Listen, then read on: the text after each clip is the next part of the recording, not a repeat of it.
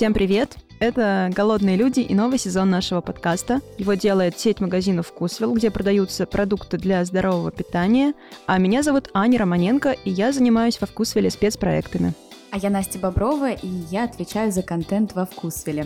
В подкасте мы разбираемся с явлением ЗОЖ в России, как оно зародилось, как развивалось, как влияет на жизнь современных людей и что происходит с индустрией сегодня. Мы не только и не столько развенчиваем мифы или даем рекомендации, сколько пытаемся понять, как ЗОЖ встраивается в современную культуру, что о нем знают россияне и как это понятие со временем меняется, ну или не меняется, увидим. Немного о себе. Кто я такая. С детства я была ребенком с широкой костью и до сих пор умею находить конфеты по запаху, так считает моя мама. Но в какой-то момент меня стали принимать за рожавшую женщину, и я решила, что нужно войти в ЗОЖ. В итоге я села на диету, пошла в спортзал, но прошло какое-то время, и вес вернулся, и даже чуть больше, чем он был изначально. Я поняла, что что-то пошло не так, видимо, я где-то ошиблась. Теперь я хожу в зал, стараюсь правильно питаться, соблюдаю принципы ЗОЖ и активно иду к тому, чтобы стать фитоняшкой. Однако у меня еще много вопросов про ЗОЖ. У меня немножко другая ситуация. Несмотря на то, что я работаю в сфере здорового питания, у меня супер странное отношение с здоровым образом жизни. Я совсем недавно, в принципе, задумалась о том, чтобы как-то разнообразить свои бутерброды на завтрак и макароны на обед овощами и рыбой, хотя пишу про это на секундочку каждый день. У меня просто катастрофически не хватает времени и мотивации разбираться в этом вне контекста работы, и поэтому я надеюсь, что в том числе с помощью нашего подкаста, Ань, и тебя, конечно же, мне удастся наконец-то понять, как внедрить здоровый образ жизни в свою ежедневную рутину. Ну тогда не будем откладывать это дело в долгий ящик и поехали? Поехали!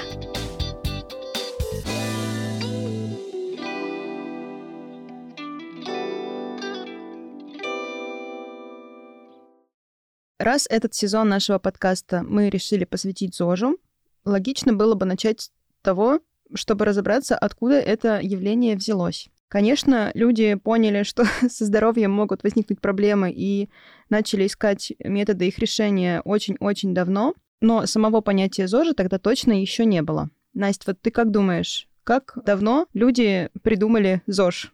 Давай я предположу, что это было в XIX веке во второй половине. Ты бы сколько денег поставила на верность этого варианта? Ноль рубликов. Я себе вообще не верю, Аня. Ну и правильно, потому что это случилось буквально вчера по меркам истории, а именно 80-е годы. Но предлагаю отправиться в разговоре про ЗОЖ еще дальше и начать с алкоголя, а именно с красного вина, а именно с французского парадокса.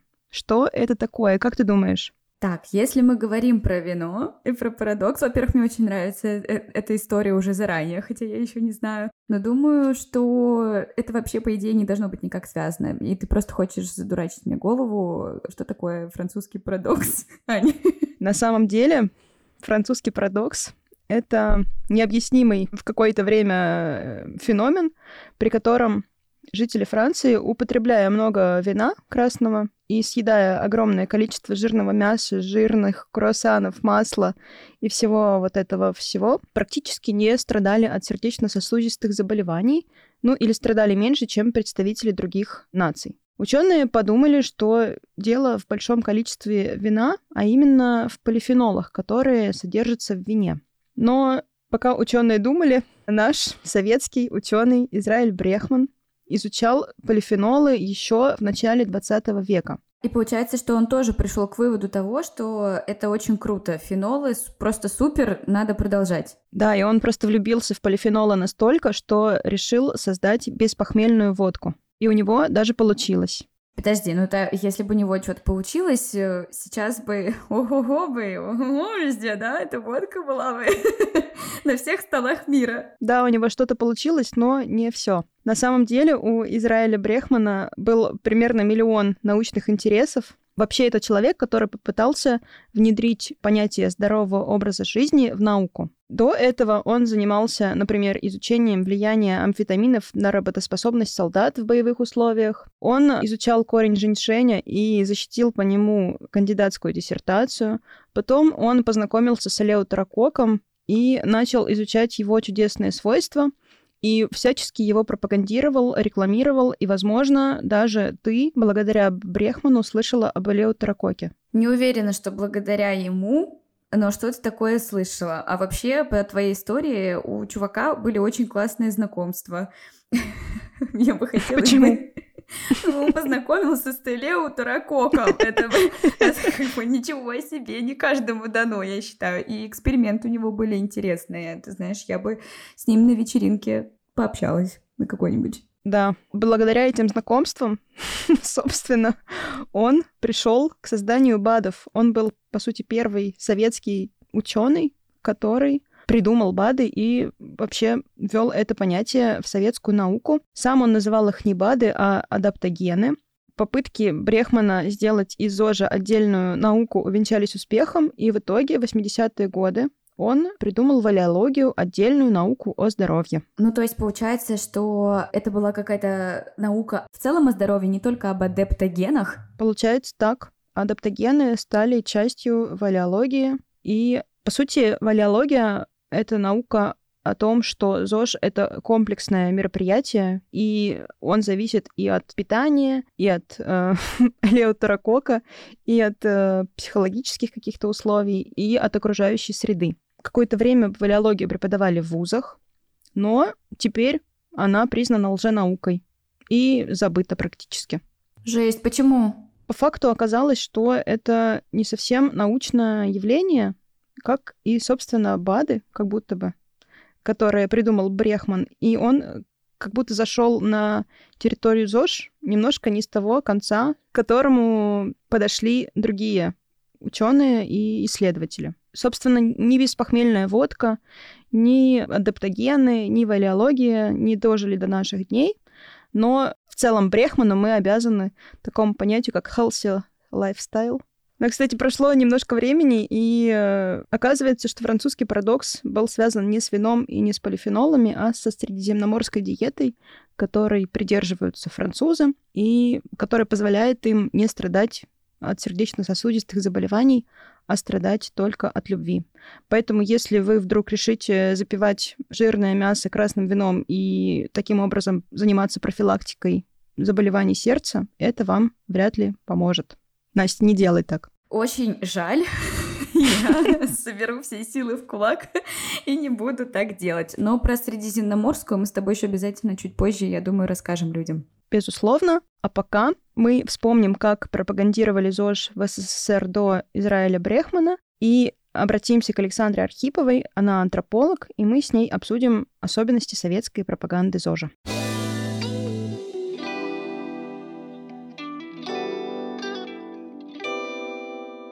Саша, привет! Добрый день! Давай сначала попробуем разобраться и коротко обрисовать какую-то общую картину развития представления россиян о здоровом образе жизни. Вот с начала 20 века и до наших дней. Как э, смена государственных форм на это повлияла? В царское время про заботу о здоровье как будто бы никто не говорил, не задумывался. Есть такое представление да, в общей культуре. А с началом СССР пошла та самая пропаганда активного и здорового образа жизни. Правда ли это или на самом деле все было не так? Как ты считаешь? Правда, но это вообще свойство 20 века. И грубежом тут выступила, как это ни странно, Первая мировая война для многих государств. Эпидемии начали убивать просто тысячи и сотни тысяч людей. Не говоря о том, что знаменитая эпидемия испанки прокатилась как раз в это время. И возникает идея, что надо заботиться о себе, о своем теле, и это должны делать все. И тогда возникает вот та полиси, которая нам после ковида стала всем широко известна. Расстояние, надо выдерживать расстояние между заболевшими, надо изолировать каждого заболевшего какое-то отдельное место, помещать в больницу. И самое главное, о чем мы сегодня будем говорить, соблюдать санитарные правила. И начали создаваться госпитали, в которых помещали заболевших, придерживая правила расстояния, чтобы кровати должны были стоять на расстоянии, и правила санитарии, что должны придерживаться максимально для того времени возможные правила санитарии, которые совсем не были такими, как сейчас, но тем не менее. После Первой мировой войны требования к санитарии, они усилились. А дальше начинается следующая история. Государствам нужны здоровые тела. Это касается сейчас не только Советского Союза. Но, в принципе, государству нужны здоровые тела. Есть два способа этого добиться. Например, во время Первой мировой войны в Англии люди писали с ужасом, что когда едут эвакуированные дети, едут из бедных районов, едут, их эвакуировали там в сельскую местность, где-то селили, и стала видна, например, потрясающая деталь. Простите за подробность, например, эти дети ходили в туалет просто на газетку в углу комнаты. Ровно такую же историю, на самом деле, через несколько лет об этом писали в ужасе в Советском Союзе. Соответственно, надо как-то приучать. Соответственно, один вариант – это развивать, что называется, facilities. То есть это делать много туалетов, много душей. Фабрики должны иметь души, в которых люди могут ходить до работы, иметь возможность сменной одежды и прочее, прочее, прочее, прочее. То есть надо усиливать инфраструктуру, позволяющую усиливать гигиену, заботу о себе и таким образом воспитывать здоровый дух. Вторая тенденция гораздо более дешевая. Когда у тебя нет такой инфраструктуры, ты не можешь этого позволить. Но ты можешь воспитать в гражданах максимальную брезгливость и заботу о себе. И вот что происходит. Давайте теперь вернемся к СССР после Второй мировой войны. Страна в полной разрухе. В частности, вот эти вот все эти крупные фасилитис, фабрики, они разбромлены, либо они эвакуированы, либо они переоборудованы под военные нужды. Бань нет, потому что бани все начали использоваться либо под нужды армии, и главное, самое главное, нет дров как бы люди ним не моются, и в Советском Союзе после войны начинают бушевать эпидемии. Почему я про это так все говорю, хотя это не тема вашего подкаста, потому что на самом деле борьба с этим и составляла часть советского здорового образа жизни. И дальше, собственно говоря, начинается очень известная такая советская пропаганда здорового образа жизни. Эта советская пропаганда здорового образа жизни подчеркивала, воспитывала в советском человеке отношение к своему здоровью. То есть ты не можешь себе позволить открыть везде бани, потому что нету дров. И души ты не можешь везде построить в таком количестве на фабриках, в котором они были бы нужны. Но можно воспитать в человеке как бы заботу. И это было возложено на подрастающее поколение, на пионеров. Пионеров периода войны и после войны. Есть знаменитое стихотворение Агни Барто. «Мы с Тамарой ходим парой, мы с Тамарой санитары». Так вот, собственно говоря, о чем идет речь? Это была практика, что в школах назначались дежурные санитары, и в каждом классе эти санитары, например, утром приходили и проверяли чистоту рук у всех. Мало того, Детям, пионерам было в многих местах вменено в обязанности вести дневники о правильном санитарном поведении родителей. В частности, они должны были отмечать, приходят ли домой родители и меняют сменную обувь. Началась ли великая борьба за сменную обувь дома. То есть до этого момента люди ходили в обуви в основном в уличной по своим домам? По-разному по-разному. То есть это зависит от социальной группы, от города. Ну, как бы вы, например, знаете такую борьбу старой интеллигенции, что только вот эти вот нувориши, только люди, воспитанные революцией, просят дома тапочки, потому что, конечно, обувь не меняют дома, потому что приличные люди приходят в чистой обуви. Но советская культура, наоборот, привносит культуру тапочек, которых не было. А босиком дома ходить холодно, просто потому что дома не так сильно отапливались, как вот мы привыкли к центральному отоплению, и считаем, что это вот как бы некоторое благо, которое есть всегда, но это не так. Соответственно, началась борьба за принесение с улиц вот этой вот грязи, фекалий, и надо было их снимать, убирать, чистить ботинки, носить дома сменную одежду. И часто это все взваливалось на пионеров были бесконечного количества передач, в которых рассказывалось о том, как правильно себя вести. И вот это вот упором на сменную обувь, на сменную одежду, на напоминание, что надо постоянно мыться, и всякие вот эти вот введения границ, типа нельзя ставить сумки на стол. Возникли вот эти самые такие незримые санитарные нормы, которые присущи для любого человека поздней советской эпохи. Но возвращаясь к ЗОЖу, вот, собственно говоря, здоровый образ жизни, он во многом был продиктован этим – Государство заботилось о том, что должно было быть большое количество здоровых людей, отсюда государственные программы по вакцинации. И это очень важно понимать, что принятие решений в этом вопросе отводилось государству или делегировалось через агентов власти, там, через учителей, через начальника на работы, через медсестер и врачей. У тебя не было особенно выбора. В начале этого выпуска мы рассказывали вам про Израиля Брехмана и его ноу-хау «Наука о здоровье и валиологии». Мировое научное сообщество валиологию не признало, и теперь ее считает псевдонаукой. Почему так вышло, мы спросили у биолога и медицинского писателя Ирины Баде. Вообще, по валиологии есть такая история, что в теории идея хорошая, то есть мы пытаемся каким-то образом объединить разные подходы в том числе, там, например, экономику, медицину.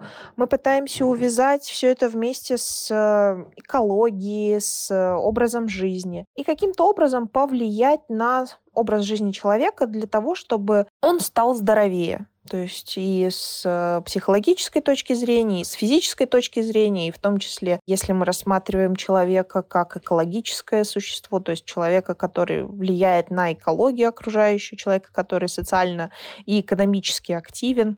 Проблема с валиологией заключается в том, что изначально идея сама хорошая, но проблема в том, что в большом количестве источников, которые связаны так или иначе с валиологией, присутствуют знакомые нам различные подходы нетрадиционной или альтернативной медицины, которая не является доказательной. Очень часто встречается в литературе, посвященной валиологии, если мы не берем какие-то академические учебники, различные маргинальные направления из разряда эзотерических культов и так далее. Но, допустим, мы возьмем какой-нибудь учебник по валиологии. Мы его открываем, и что мы видим? Мы не видим некого интегрального подхода, который действительно нам обещан. Мы видим учебник по гигиене, по санитарии, по тому, каким образом человек должен поддерживать свой здоровый образ жизни, про взросление детей, по педагогике.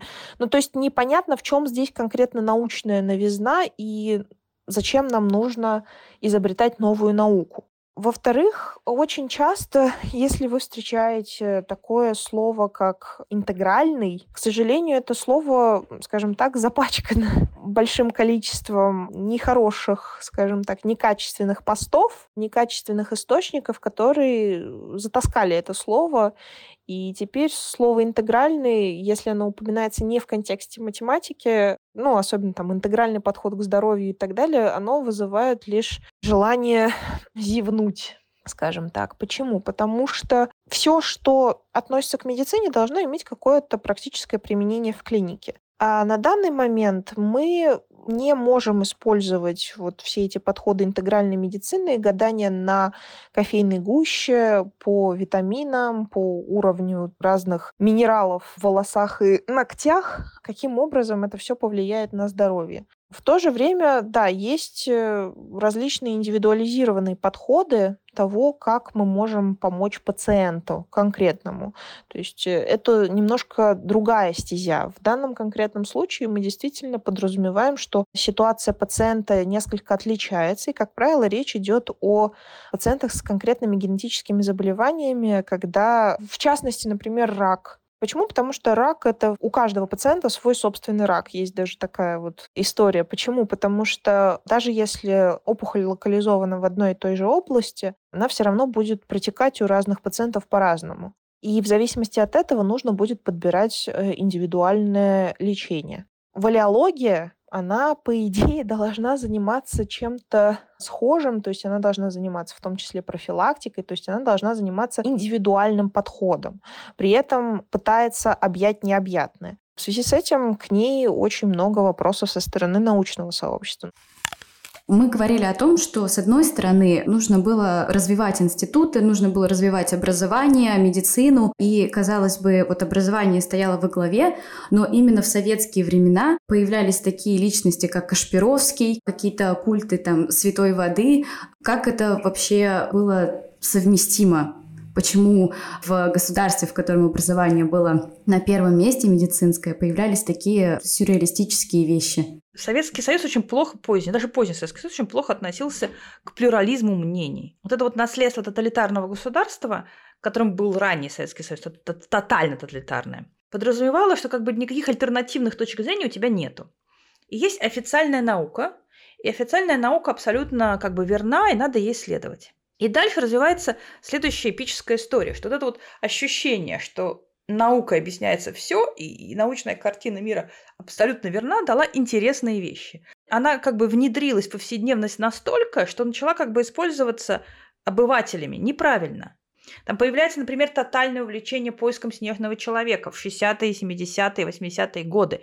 И снежный человек объясняется как реликтовый гуманоид.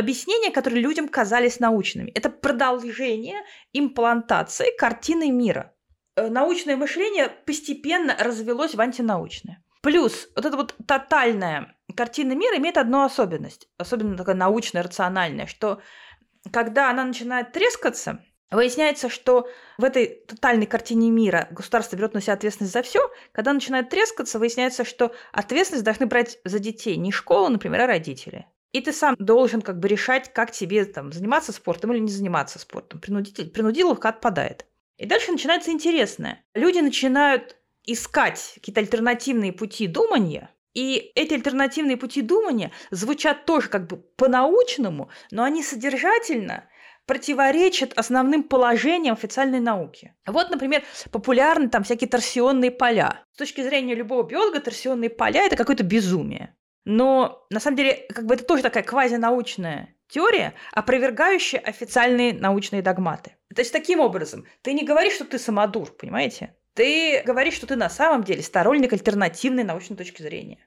Это такая позиция win-win. Кашпировский не говорил, что он общается с духами умерших, правда? Правда. Он не говорил, что там, не знаю, он вампир. Он не говорил напрямую то, что мы бы назвали там таким традиционным сверхъестественным. Он, например, заряжал воду, накладывал руки, еще что-то делал. То есть это то, что объясняется с точки зрения вот этой альтернативной квази-картины мира. То есть я считаю себя вполне рациональным человеком. Я там, например, Петр Иванович, я учился на физтехе, и как бы с другой стороны есть какая-то немножко другая, противоречащая официальной той научной точки зрения. Вот я ей следую, я поэтому заряжаю воду у Кашпировского, понимаете? Это так работает. Стремление людей найти какое-то другое объяснение, не совпадающее с официальной, к концу советского времени было прям тотальным. Еще вопрос. Кроме вот этого желания найти альтернативу официальной позиции, есть еще какие-то причины, почему условно сейчас у нас такой туман относительно представлений о ЗОЖ? Есть миллион взглядов на то, что можно есть, чего нельзя есть, что нужно делать спорт. Кто-то считает, что он вообще не нужен, и это не про здоровье. Условно, у каждого нутрициолога, диетолога, кого-то еще свои теории относительно ЗОЖа, питания и поведения. Часто прямо противоположные, да. Почему так случилось? Почему люди верят в это, кроме того, что они хотят найти какую-то альтернативу общепринятому мнению и понятию. Смотрите, в Советском Союзе, еще раз говорю, забота о здоровом образе жизни отличалась двумя особенностями, которые для нас важны. Во-первых, это было тотальным. То есть, грубо говоря, это было одинаково везде. Медсестра в одной школе и медсестра в школе за тысячу километров были обязаны рекомендовать одно и то же. Второе свойство – это то, что как бы агентом ратующим за здоровый образ жизни выступало государство. И оно транслировало это через своих как бы субагентов, через родителей, через, простите, через учителей, через, там, не знаю, комсомольцев и прочее, прочее, прочее. Когда Советский Союз распадается, во-первых, исчезает тотальность. И это требование к антитотальности, они, желание антитотальности, они очень сильны. Второе, что у нас исчезает, у нас как бы перемещается агентность. Агентность перемещается от агента государства на самого человека. То есть теперь кто решает за ребенка, как он будет учиться в школе, чем он будет в школе заниматься, будет ходить на спорт или нет? Родители. А раньше этот вопрос решало государство. Давайте вот посмотрим, как устроена эта антитотальность современная. У врачей, например, в Европе, да и в Америке есть единый протокол. Например, к вопросе о вакцинации. Все врачи, которые разговаривают с людьми о вакцинации во время ковида, у них как бы в Европе, в Америке был гигантский, гигантский, гигантский, просто километровые списки протоколов, которые они были обязаны следовать. И важно, что эти протоколы были как бы едиными. Проводил новое исследование, его опрувили, дальше сваливался на врачей новый протокол. Что происходит в России? Вот это очень важная, тонкая вещь, которую мы не понимаем, но это очень важно.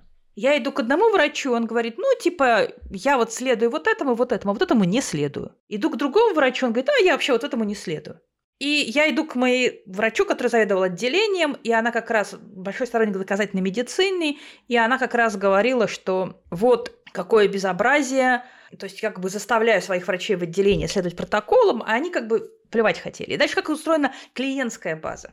Подумайте, как мы все ищем врача. Ищем врача, который нам подходит. Мы не ищем врача, который будет следовать протоколам. И дальше начинается. Один врач советует то, другой советует то. Медицина в современной России очень сильно индивидуализировалась. Следствием этого стало то, что, например, огромное количество врачей не поддерживали, например, вакцинацию. Таким образом, вот эти вот две черты – антитотальность и антитотальность, и принятие на себя роли агента, то есть принятие на себя, роль того, кто будет решать вопрос, и отличает современную политику здорового образа жизни от советской, позднесоветской. И поэтому люди начинают решать за себя сами. А решают они за себя сами в рамках своего, своей подготовленности. И поскольку индивидуализм у нас становится как бы во главе угла, люди пытаются как бы принять решение, ну, исходя из каких-то своих знаний. Ну и дальше получается совершенно безумная каша научная в голове. Ну да, уровень подготовленности у всех разный. То есть получается, чтобы избавиться от этой каши, нужна какая-то условная тотализация, унификация. Это путь. Нет выхода другого из вот этого и индивидуализма, и антитотальности нужна еще дополнительная биология в школах, потому что вот сейчас биология в школах, она, например, грубо говоря, устроена, мы там, там дети учат в обычной школе про пестики, про цветочки, про классификацию, ботаническую классификацию, про рай смотрят в микроскоп на чешую лука, на клетки, вот прочее, прочее, прочее. То есть это, это правильная, нормальная биология, как бы показывающая этапе развития науки биологии. А нам нужна еще биология, которая бы говорил там здоровый образ жизни, физиология моего тела, где бы человек понимал, какие процессы происходят в собственном теле и умел применять те знания, которые абстрактно в школе даются, по отношению к собственному телу. Грубо говоря, умел бы читать этикетку, вот на продукте есть этикетка, состав, жиры столько-то, белки столько-то и так далее. Вот надо уметь прочитать этот состав, уметь его проанализировать, пересчитать. Это как бы очень важная вещь. И поскольку мир становится гораздо более индивидуалистичен, это должно вернуться в школу, то есть люди должны уметь это знание применять по отношению к себе. О том, что нехватка школьного образования влияет на убеждения людей о ЗОЖе во взрослой жизни, говорит и наш второй эксперт Ирина Баде. Вообще, если мы говорим о каких-то мифах о здоровье, то могу уверить, что они не имеют национальной принадлежности. Все мифы о здоровье, они плюс-минус одинаковые, что у российского общества, что у западного, что у восточного, у какого угодно. Все это связано в первую очередь с недостатком школьного образования, как ни странно. Или же люди не имеют желание ходить на школьные уроки биологии, или же они на них ходят, но при этом у них не образуется систематическое понимание предмета, то есть каким образом разные системы организма связаны друг с другом, как они друг с другом соотносятся и как они совместно работают. Из-за этого возникает большое количество проблем. Если мы экстраполируем это на здоровый образ жизни, люди очень часто думают о себе так, что они разбираются в некоторых вопросах, там, например, в питании или в психологии, достаточно хорошо на таком уровне, что им не нужна помощь специалиста. Поэтому каждый там сам себе психолог, а сам себе диетолог. Это ощущение, к сожалению, обманчивое. И поэтому даже у, у диетолога должен быть свой диетолог для того, чтобы исключить вероятность того, что у него возникнет какой-то конфликт интересов или он что-то не увидит элементарно. То есть второй специалист всегда подскажет. Тот же самый врач, по идее, должен всегда ходить к другому врачу лечиться, а не лечиться самостоятельно. Соответственно, если мы начинаем больше внимания уделять профильным специалистам, если мы перестаем думать о том, что если я каждый день вечером готовлю себе ужин, то я что-то-то в еде понимаю, если я каждый день делаю зарядку, то я что-то-то, наверное, в спорте понимаю. Если мы перестаем так думать, то жизнь становится проще. То есть всегда есть человек, который разбирается в вопросе лучше, и задавать вопросы это не стыдно задавать вопросы — это нормально. Это нормально, что вы чего-то не знаете, и поэтому вы обращаетесь к специалисту, собственно, за этим они и нужны. Информации сейчас очень много, и понятное дело, что все сразу охватить невозможно. И поэтому задавайте вопросы, всегда задавайте вопросы.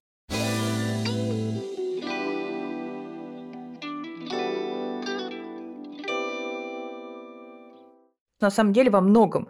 В России сейчас здоровый образ жизни – это такая тяга, еще тяга к эксперименту. Потому что мы говорили о том, что сейчас культура становится крайне индивидуалистичной, человек сам вынужден за себя решать, и его стремление к здоровому образу жизни – это не то, чтобы он реально хочет быть здоровым, а то, что он хочет показаться тоньше, лучше, умнее, как бы интереснее. По исследованию моих друзей, антропологов прикладных, которые изучали, как люди в Москве потребляют продукты из одного модного супермаркета, типа вкусвилл. Выяснилась следующая интересная зависимость. Ну, представьте себе примерно два вкусвилла. Представили себе? в двух спальных районах Москвы. Например, там, не знаю, условно Бутово, условно Тропарева. Социальная обстановка одинакова вокруг, социально-демографическая. Но при этом в одном магазине покупают, а в другом нет. Угу. Представили такое. Там запускают команды социологов, они берут опрос. Ничего не понятно. Социально-демографические характеристики, они как бы одинаковые. Тем не менее, в одном покупают, в другом нет. Дальше запускают моих коллег-антропологов прикладных, они делают сложное очень ноу-хау. Не могу сказать, что, как они это сделали, но выясняется следующее, что люди, которые живут вокруг одного супермаркета, гораздо больше путешествуют. А поскольку они живут более интересной, разнообразной жизнью, они с большей охотой потребляют нетривиальные продукты. И они пойдут в этот магазин искать, не знаю, кино. Чем больше люди путешествуют, и они как бы интересуются миром, тем больше они стремятся к здоровому образу жизни. Потому что ими двигает любопытство. Да, а не связано ли это еще и с тем, что ну, есть какая-то борьба за первенство, там, быть лучше всех, и условно, вот я уже там была и видела, что там пробуют, допустим, не знаю, авокадо и киноа, и попробовав здесь его в России, и как бы показывая, что я его здесь тоже ем, я как бы таким образом себя отграничиваю. Конечно, несомненно. Вот ровно об этом, да, ровно так создаются классы. И такой замечательный французский социолог Бурдье писал о том, что вот как классы во Франции создавались за счет потребления еды. Как раз история для вашего подкаста во Франции, ну, скажем, 20 века постепенно стало достаточно еды настолько, что, в общем, угроза непосредственного вот такого умирания от голода, она как бы стала маловероятной. И дальше происходит следующее. В семьях не очень обеспеченных или не очень обеспеченных в прошлом, культура вот, насыщения становится очень важной. Поэтому частью рациона становится много мяса. Французский рабочий приходит, и он хочет иметь на столе много мяса. Вот это вот как бы курицу, чтобы была целая курица или там много говядины. Это становится как бы объектом потребления важным. Соответственно, в отличие от него, те люди, которых мы бы сейчас назвали креативным классом французским, они стремились как-то отделить себя от вот этих вот как бы рабочих. И возникает постепенно та культура потребления, которая сейчас принята во всем мире. Вот французские интеллектуалы, они начинают есть всякие орехи, салатики. Понятно, что этим не наешься, прям скажем. Поэтому возникает идея там много едения, много раз в день. Количество мяса уменьшается. Так мясу хорошо подавать не тяжелый гарнир, а салат. Все то, что не несет на себя калорий, и то, что как бы такое изысканное, и то, что как бы ты не пересыщаешь себя, становится уделом вот этого креативного класса. И так возникает социальные расхождения в потреблении, понимаете? Давайте немножко подведем итог. Настя, какой факт из сегодняшнего выпуска для тебя стал самым удивительным? Мне кажется, что самым удивительным для меня явился тот факт, что псевдонаука родилась вообще-то из стремления людей к науке. Вот для меня это такой парадокс, о котором я никогда не думала. Это, знаешь, это вообще-то приятно. Это говорит о том, что люди на самом деле стремятся всегда к хорошему. Просто оно как бы не всегда получается. Как еще говорят, благими намерениями вымощена дорога в ад. Так и здесь, да? Получилось пришел Кашпировский. Вот ты знаешь, Ань, я говорила о хорошем, да? Ты как обычно просто все. Давай, ладно, давай вот какой для тебя факт был самый тогда классный, который ты узнала новый? Вообще удивительно, что ЗОЖ начался, чтобы противостоять болезни и как-то восстановить население после войны. Кажется не очень очевидным вот этот факт и вот эта связь между тем, что люди становятся здоровее, взамен тех, которые погибли там или умерли от болезней. Я бы вот до этого никогда не додумалась сама. Ну да, ты выбрала самый пессимистичный. А еще оказалось интересным, что к ЗОЖу стремятся те, кто много путешествует. Ты вот, Ань, много путешествуешь? Нет, не очень много путешествую, но я много хожу. Мне кажется, это тоже путешествие. Ну а что нет? От магазина до дома, от дома до работы. Это тоже путешествие. Вон ты какая зожная, в отличие от меня. Настя, ну не надо себя обесценивать. Да чего ж там, ладно. Это был первый эпизод нового сезона подкаста «Голодные люди». Если вам нравится то, что мы делаем, ставьте нам 5 звезд в Apple подкастах и пишите отзывы, чтобы больше людей знали истоки появления ЗОЖ в России. С вами были Аня Романенко и Настя Боброва. До встречи в следующем выпуске.